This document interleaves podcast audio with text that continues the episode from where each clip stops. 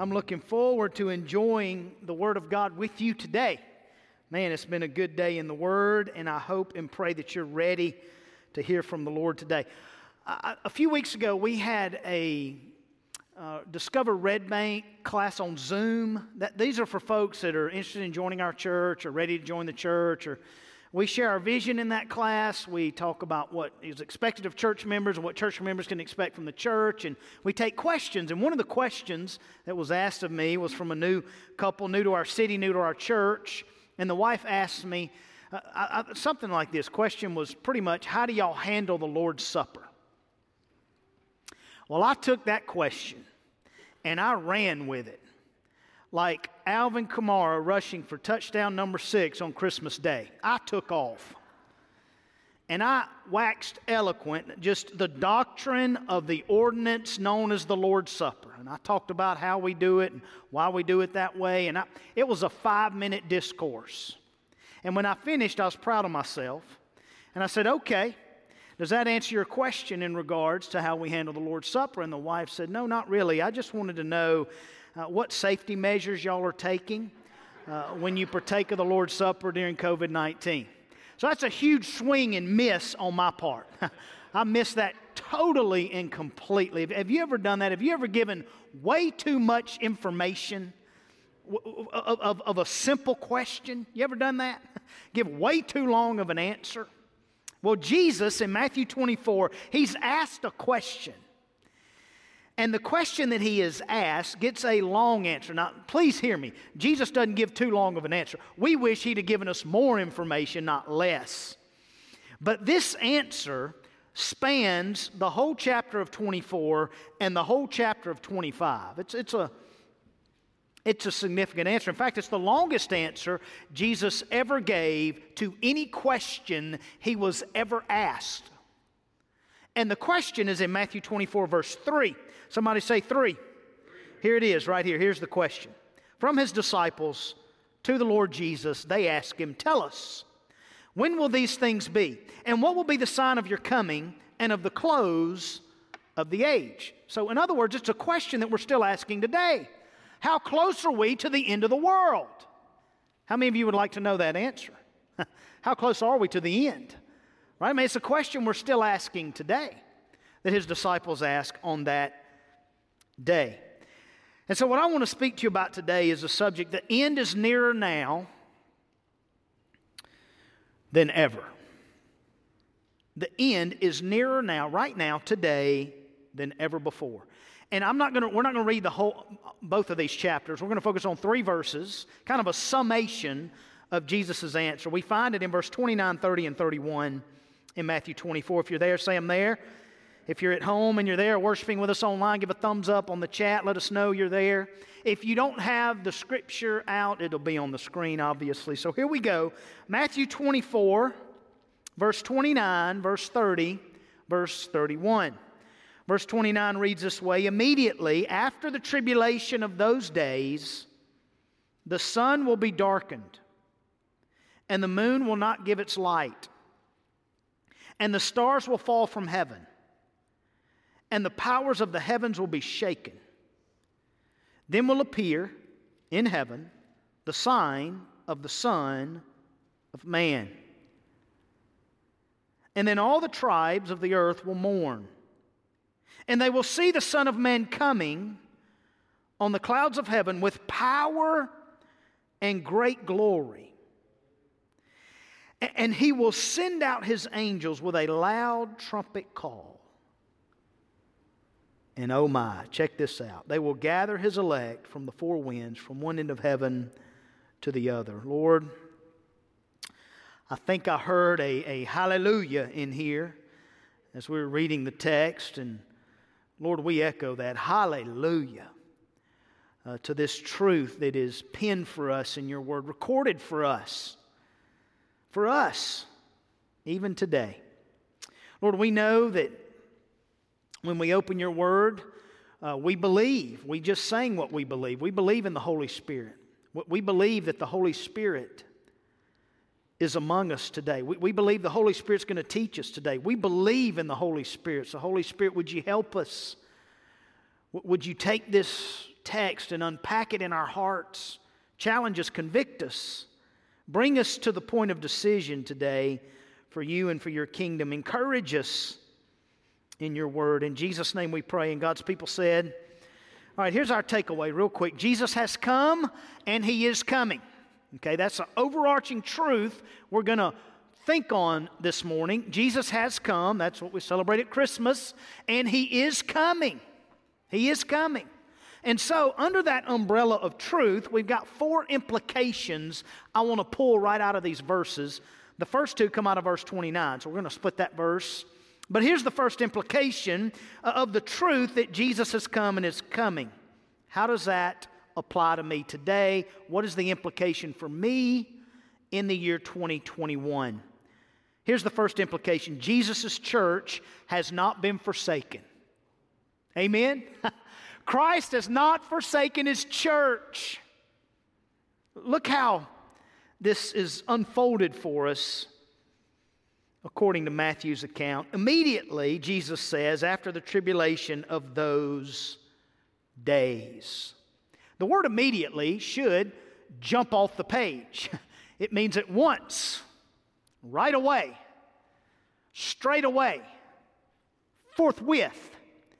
It means to quick, it's, it's a quick rescue from danger. Think of it as a point of, of time immediately subsequent to a previous point of time. In other words, God is concisely and very clearly laying out for us the fact that Jesus' sudden return will be soon, it will be sure, and it will be seen. He lays out for us the sequence of events. He, he gives us the timing of this, which is fascinating to me. He tells us the timing of the second coming immediately after the tribulation. That's dealing with timing. There is a point in time on God's calendar that He has circled that the tribulation will start, it will end, and the second coming will happen. I know when you get a text message on your phone, I know I, I do this. When you get a text message, uh, you respond, right? And, and generally, there's two universal speeds by which we respond to text message. Again, I said generally speaking. If you receive a text message, generally speaking, you're going to respond with two, one of two universal speeds. One of them is immediately. You get a text, you're going to immediately respond. The second one is never. You're never going to respond, right? Immediately or never. Well, praise God, it doesn't say never that Jesus will never return. Praise God for that. It doesn't say that.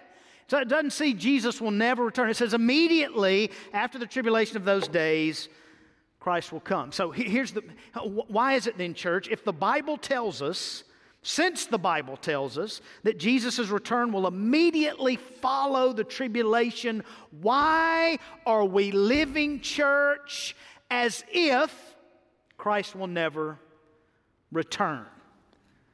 Why aren't we living that way?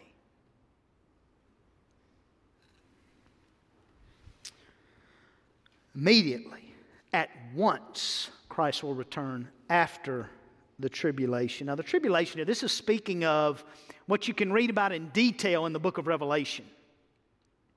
The, the tribulation, the great tribulation, the seven trumpets, seven sealed judgments, all those, it's just, just it's horrifying and it's terrifying to read through it. And that's what this is talking about at the end of that time of trouble. So get the picture here. You have this great tribulation period, and when it ends, a second coming. So let, us deal with the rapture question. Let's deal with, okay, the rapture and the second coming. Are these two events one and the same, or are they different? I'm going to give you my stance on what I believe about the rapture and the second coming. But before I do that, let me say there's room for debate here. Okay, I've got dear brothers and sisters in Christ that don't believe like I do on the details of the, of the end times and the second coming, and that's fine. And the reason why it's fine is there's no one passage of Scripture that gives us all the information. There's different texts with different pictures of Christ coming, and we've got to piece all that together. So my, I hold to the position of a pre tribulation rapture view. That's my position, and those of us who believe that way believe the church is going to be raptured before the tribulation. If you're looking for a place in Scripture between Revelation 4 and Revelation 5, the rapture uh, could very well be in that time frame, and I believe that will happen before the tribulation, that the dead in Christ will be raised, those living believers will be lifted off the earth, will meet the Lord in the air. That's the rapture before the tribulation. Then we will stand before the judgment seat of Christ. In heaven, we'll give an account for the works we do in the Lord, and then immediately following that, we'll be ushered into the marriage supper of the Lamb, Revelation 19, verse number 9. So understand, you have the rapture, you have the second, the, the, the judgment seat of Christ, then you have the marriage supper of the Lamb.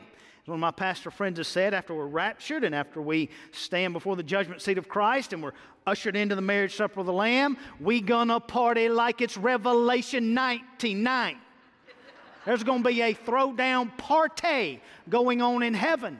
While that's happening, there'll be seven years of tribulation on the earth. You don't want to be here for that. That will be brutal. Seven, three and a half years, the Antichrist will be the most beloved creature on earth. For the next three and a half years, he'll be the most hated creature on earth. Then, after the tribulation, the second coming, Christ comes, sets up his millennial kingdom, a thousand year reign. Satan will be thrown into the abyss. At the end of that reign, he'll be loosed. One last rebellion, thrown into the lake of fire forever and ever and ever. So, obviously, a pre trib rapture view holds these two different events as two different events. Think of them like this at the rapture, Jesus is coming for his saints. At the second coming, uh, we're coming with him. He's coming with his saints. The rapture takes place in the air. The second coming happens on the earth. Think about the rapture as his, his followers are going from earth to heaven in the rapture. The second coming, we're, coming, we're going from heaven to earth. He comes at the rapture to reward his people. He comes at the second coming to judge the earth. Uh, the, the rapture occurs before the tribulation second coming after the tribulation. Here's the bottom line there's no signs for the rapture to happen. The rapture can happen at any time. There's no signs that are going to happen. People are just going to be raptured. The second coming, there's many signs of the second coming, not for the rapture. If the rapture were to occur at a women's retreat, for example, it might look something like this. Okay? Maybe. It can happen at any time, is my point. I am the last person to talk about anybody's shoes. I know that I own way too many shoes. No man should own as many shoes as I do, and I know that's on me.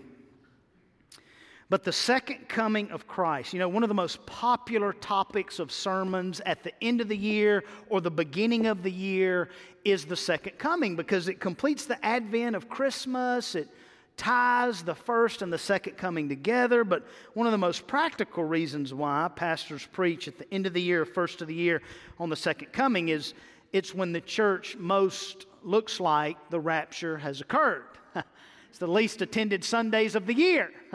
Nobody's there. So don't panic. I don't think we've missed the rapture. I look at some of you and I question if we have. I look in the mirror and question if we have, but no, we have not missed the rapture. Okay, we have not missed it yet. I don't want you to miss it at all. And I'll be the first one to admit there is no text that says, yes, Christ is going to rapture his church before the tribulation. That's not in the Bible. You're not going to find that in Scripture where it clearly says that. So, you, again, you don't have to believe the way I do on the details of his coming, but you better believe that Jesus is coming. You better believe that. And notice the good news here.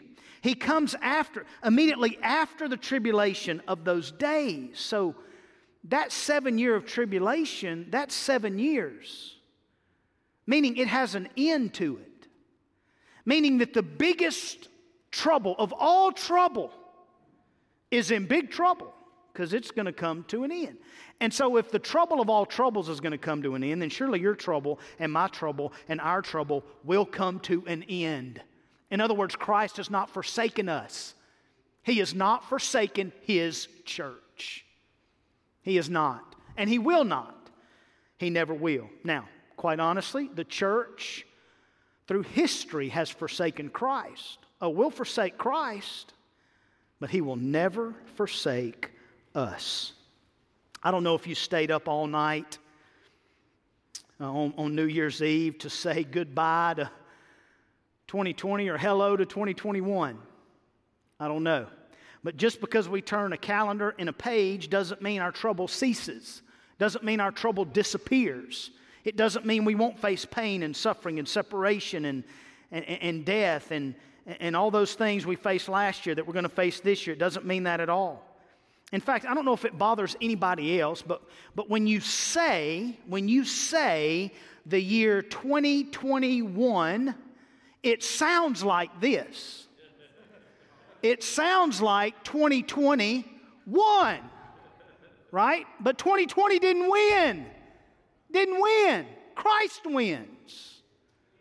He's always won and he'll always win. So don't lose heart. Christ has not forsaken you. And I want you to understand this. So let me let me help you in this way because when you read this, if you go to Revelation and read this, you're going to be scared to death. It's terrifying. But if we can understand that when Christ came the first time, he came into our brokenness. He came to sympathize with us. He came to be tempted in every way that you and I are, yet without sin. He came into our suffering. He came into our brokenness, into our misery, our grief, our loneliness. He came into it.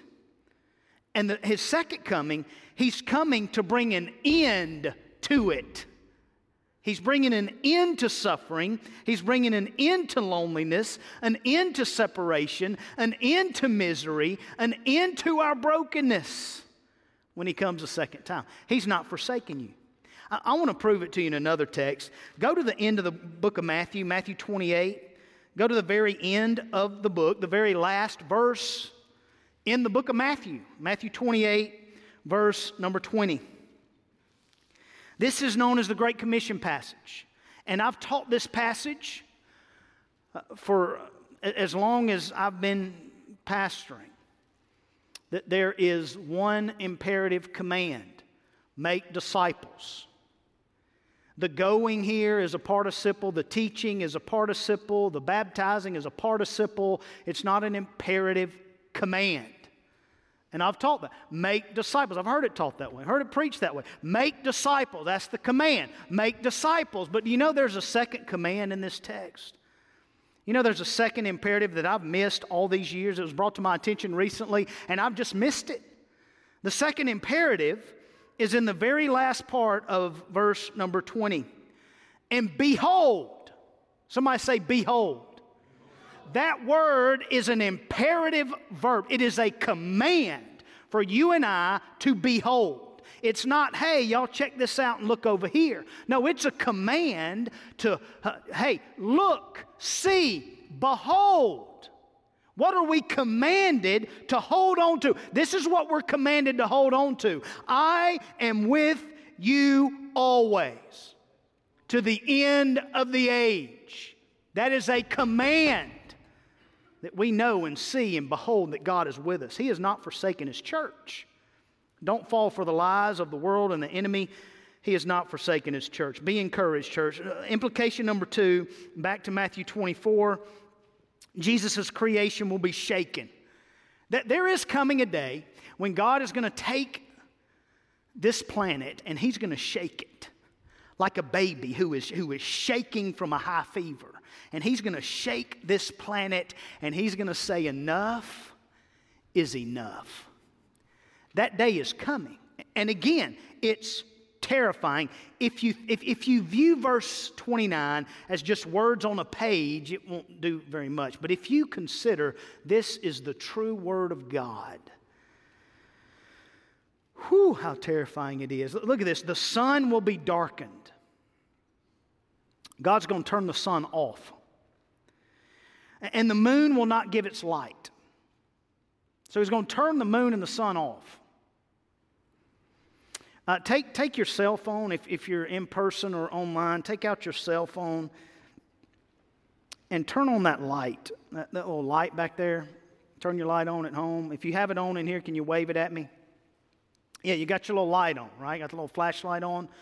So, what I want you to do once you find it and get it turned on, I, I want you to see how effortlessly it is for you to just turn that off.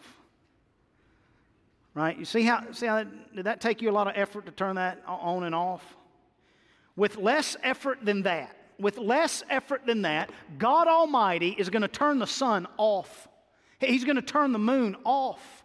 Now, if it was just only one of those events that were occurring or will occur, then CNN and Fox News and Discovery Channel, they'd, they'd explain it away as some phenomenon, strange phenomenon. But note, it's not just one thing that's going to happen. You've got the sun darkened, you've got the moon not giving its light, according to verse 29. You've got stars that will fall from heaven.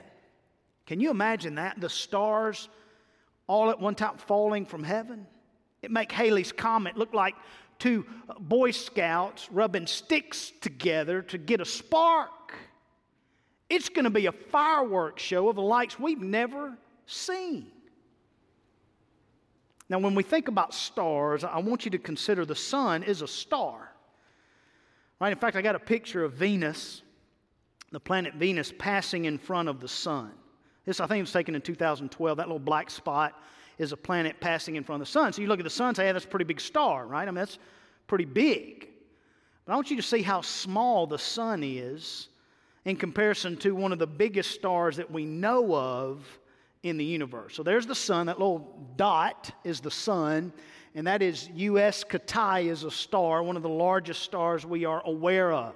Can you imagine these stars falling from heaven? sun darkened, moon darkened, not giving light, these stars falling from heaven. The powers, I don't, I don't know exactly what the powers are here, uh, but they're going to be shaken. Uh, they're going to be overcome by the all powerful Lord because they're under the feet of our Lord. Luke's gospel paints the picture like this And there'll be signs in sun and moon and stars, and on the earth distress of nations and perplexity because of the roaring of the sea and the waves. Can you imagine how out of control, chaotic the oceans are going to be when there's no moonlight, no sun? Can you imagine? People fainting, expiring, they stop breathing with fear and with foreboding of what is coming on the world, for the powers of the heavens will be shaken.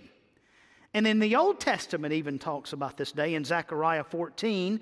On that day, there shall be no light, cold, or frost, and there shall be a unique day which is known to the Lord, neither day or night, but at evening time there shall be light. Whatever this cosmic upheaval is going to be, my glory, it'll make everything else we've ever seen look amateurish compared to what God is going to do. So you need to understand, no matter the world says this about the universe and that about the universe. Listen, the universe had a definite beginning.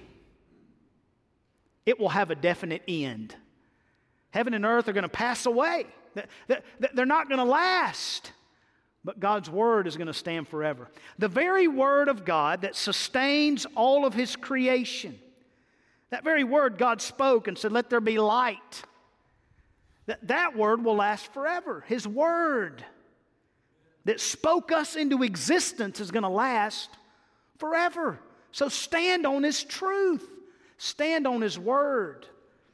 Now, listen, you may hear this message and think, man, this guy's lost his mind. I mean, this is a fairy tale, if anything. There's no way the sun's going to stop shining. It's been shining for, it's been doing this every day for centuries. It's not just going to stop, it's going to continue to do what it's always done. And yes, it will continue until the day it doesn't. And on that day, Christ is coming. You can disagree with the Bible all you want to, that's fine. You're still wrong, and the Bible's still right. Every jot and tittle in the Word of God is the truth without any mixture of error. Whatsoever. It doesn't matter if many people believe God's word, if few people believe God's word, if no one believes God's word. Jesus is coming again. He is coming. Here's where it gets really good. Creation is going to be shaken, okay? But the good news is, you and me, men and women, boys and girls, created in the image of God, we don't have to be shaken. We can be saved. Okay? What? Yes, we can be saved. And, and, and just think about Abraham. He believed God, and it was counted to him as righteousness. He, he, he was saved, he wasn't shaken. And, and, and, listen, you may say, Well, I, believe in God. That, that's great. The, the, demons believe in God and shudder. But do you believe God? There's a difference in believing in Him and believing Him. Do you believe His Word? Do you believe this is really going to happen? Good news for His most prized possession. You and I, we don't have to be shaken. We can be saved. And I pray that you've taken that step. If not, we're going to give you an opportunity here in a few minutes. Here's the third implication. We got to keep moving here. Number three, Jesus' coming will be unmistaken.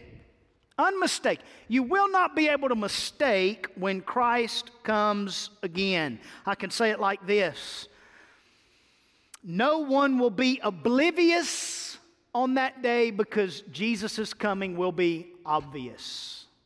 It will be so obvious.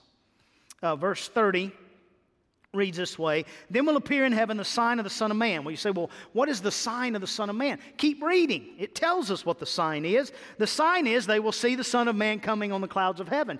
Jesus is the sign. The sign of the Son of Man is the Son of Man himself as he comes and appears in great glory and great power. It's fascinating to me that God tells us right here, then will appear. Now, we get focused on the when. We want to know when. When, God? We want to know how long, God. We want to know a day, a time. We want to know when is God coming. We, we miss the then because we're focused on the when. We want to know when He's coming. And man, too many dimensions have predicted the second coming of Christ. And so far, they've all been mistaken because Christ is yet to come again. But make no mistake about it, he is coming. One of the earliest, a Roman clergyman, predicted Jesus would return in AD 500. AD 500 goes all the way back to the end that, hey, Christ is going to come in AD 500. He was mistaken, Christ didn't come. Most recent has been in the 2000s that Christ would come, and so many in between. One guy in particular, he, he predicted the Lord would come in 1992. His name is Lee Rim of the Church of the Mission for the Coming Days. And he predicted Jesus would come on October 28, 1992. He was mistaken. Jesus didn't come, and Jesus didn't return, nor did Lee Rim. He disappeared with $4.4 million from all his followers' life savings. He didn't appear either. And so on it goes and go. All these predictions, and they're all mistaken. Christ has not yet come, but make no mistake, he is coming. And notice what the scripture tells us, then will appear in heaven the sign of the Son of Man. And then look at this. And then, somebody say, then, all the tribes of the earth will mourn. Why are the tribes of the earth mourning? Well, they're mourning because when Jesus comes a second time, he's coming to judge. Somebody say, judge. We don't like to be judged, do we? We don't like to think of judgment.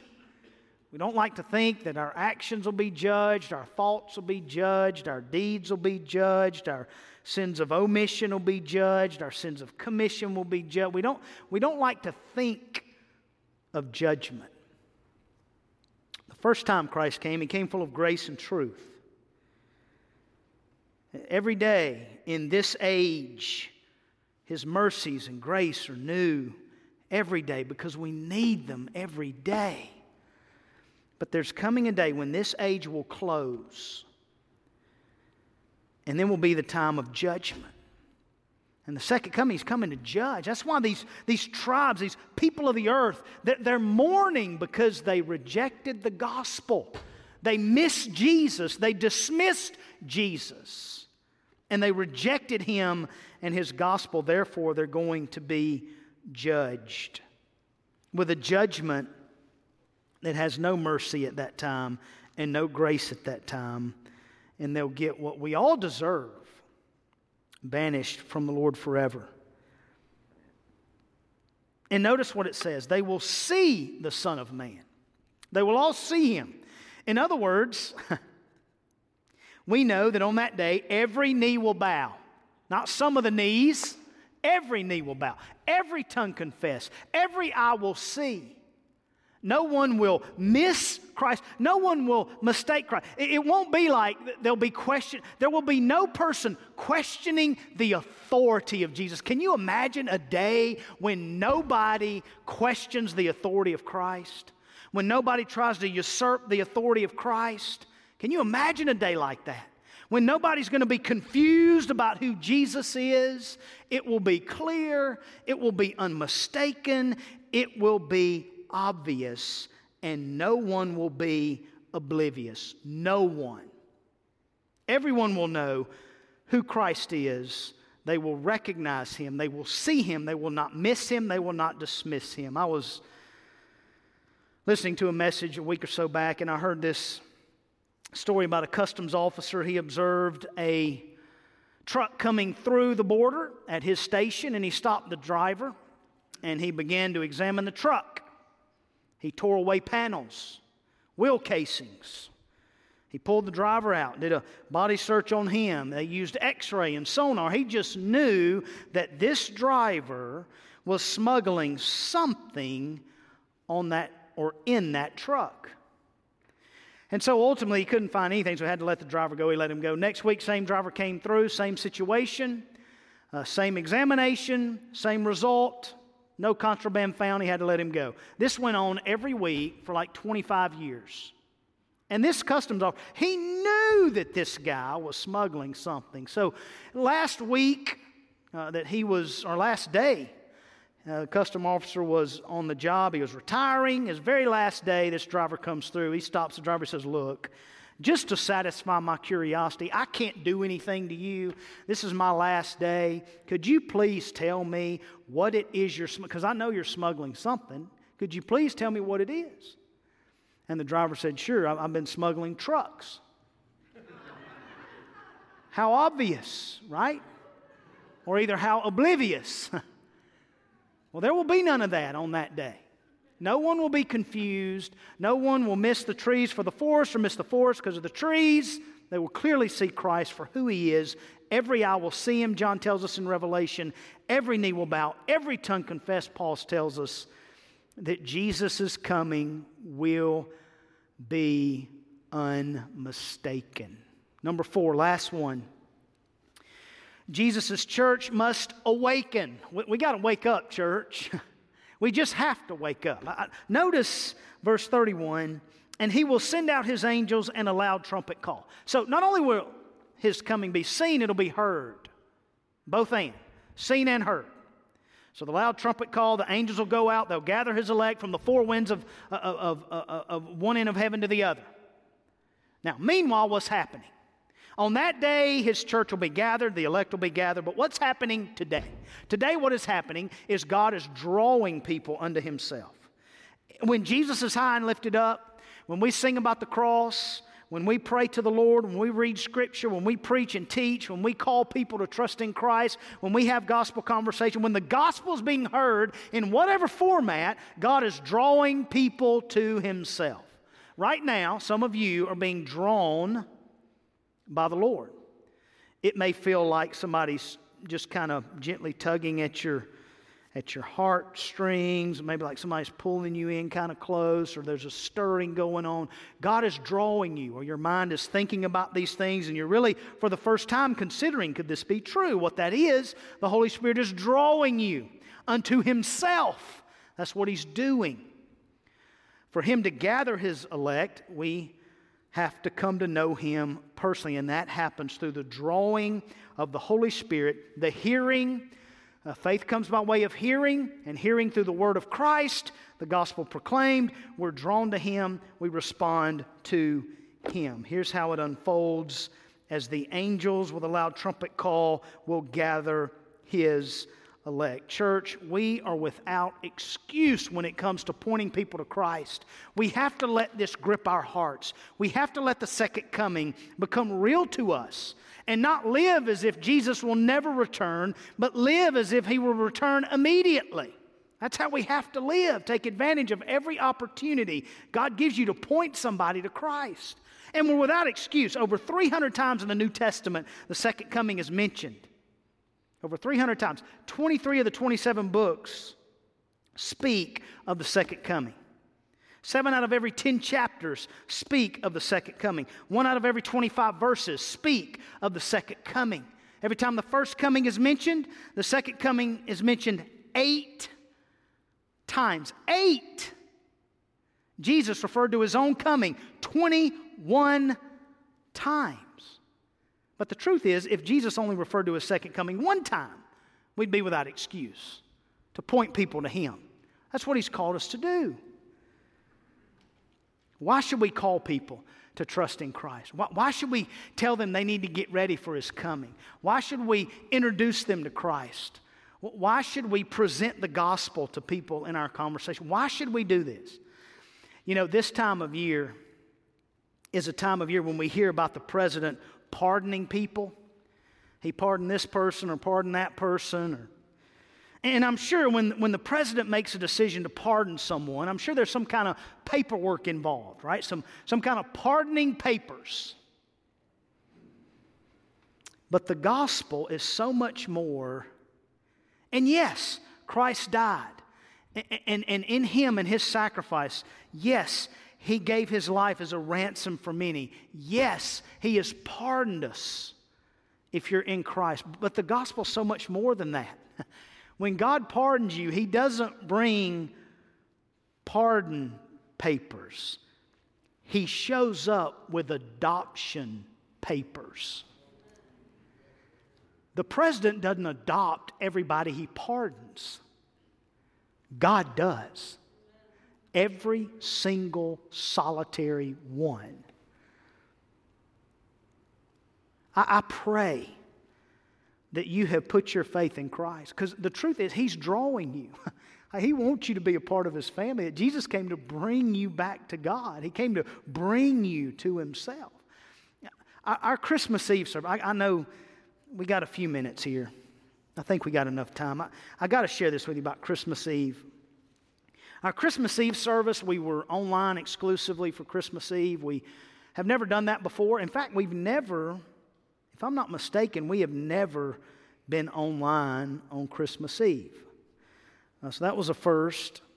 And after the, our Christmas Eve service at the Point Church, one of our musicians stopped me and he told me a story about a friend of his who lives in, in, in Germany.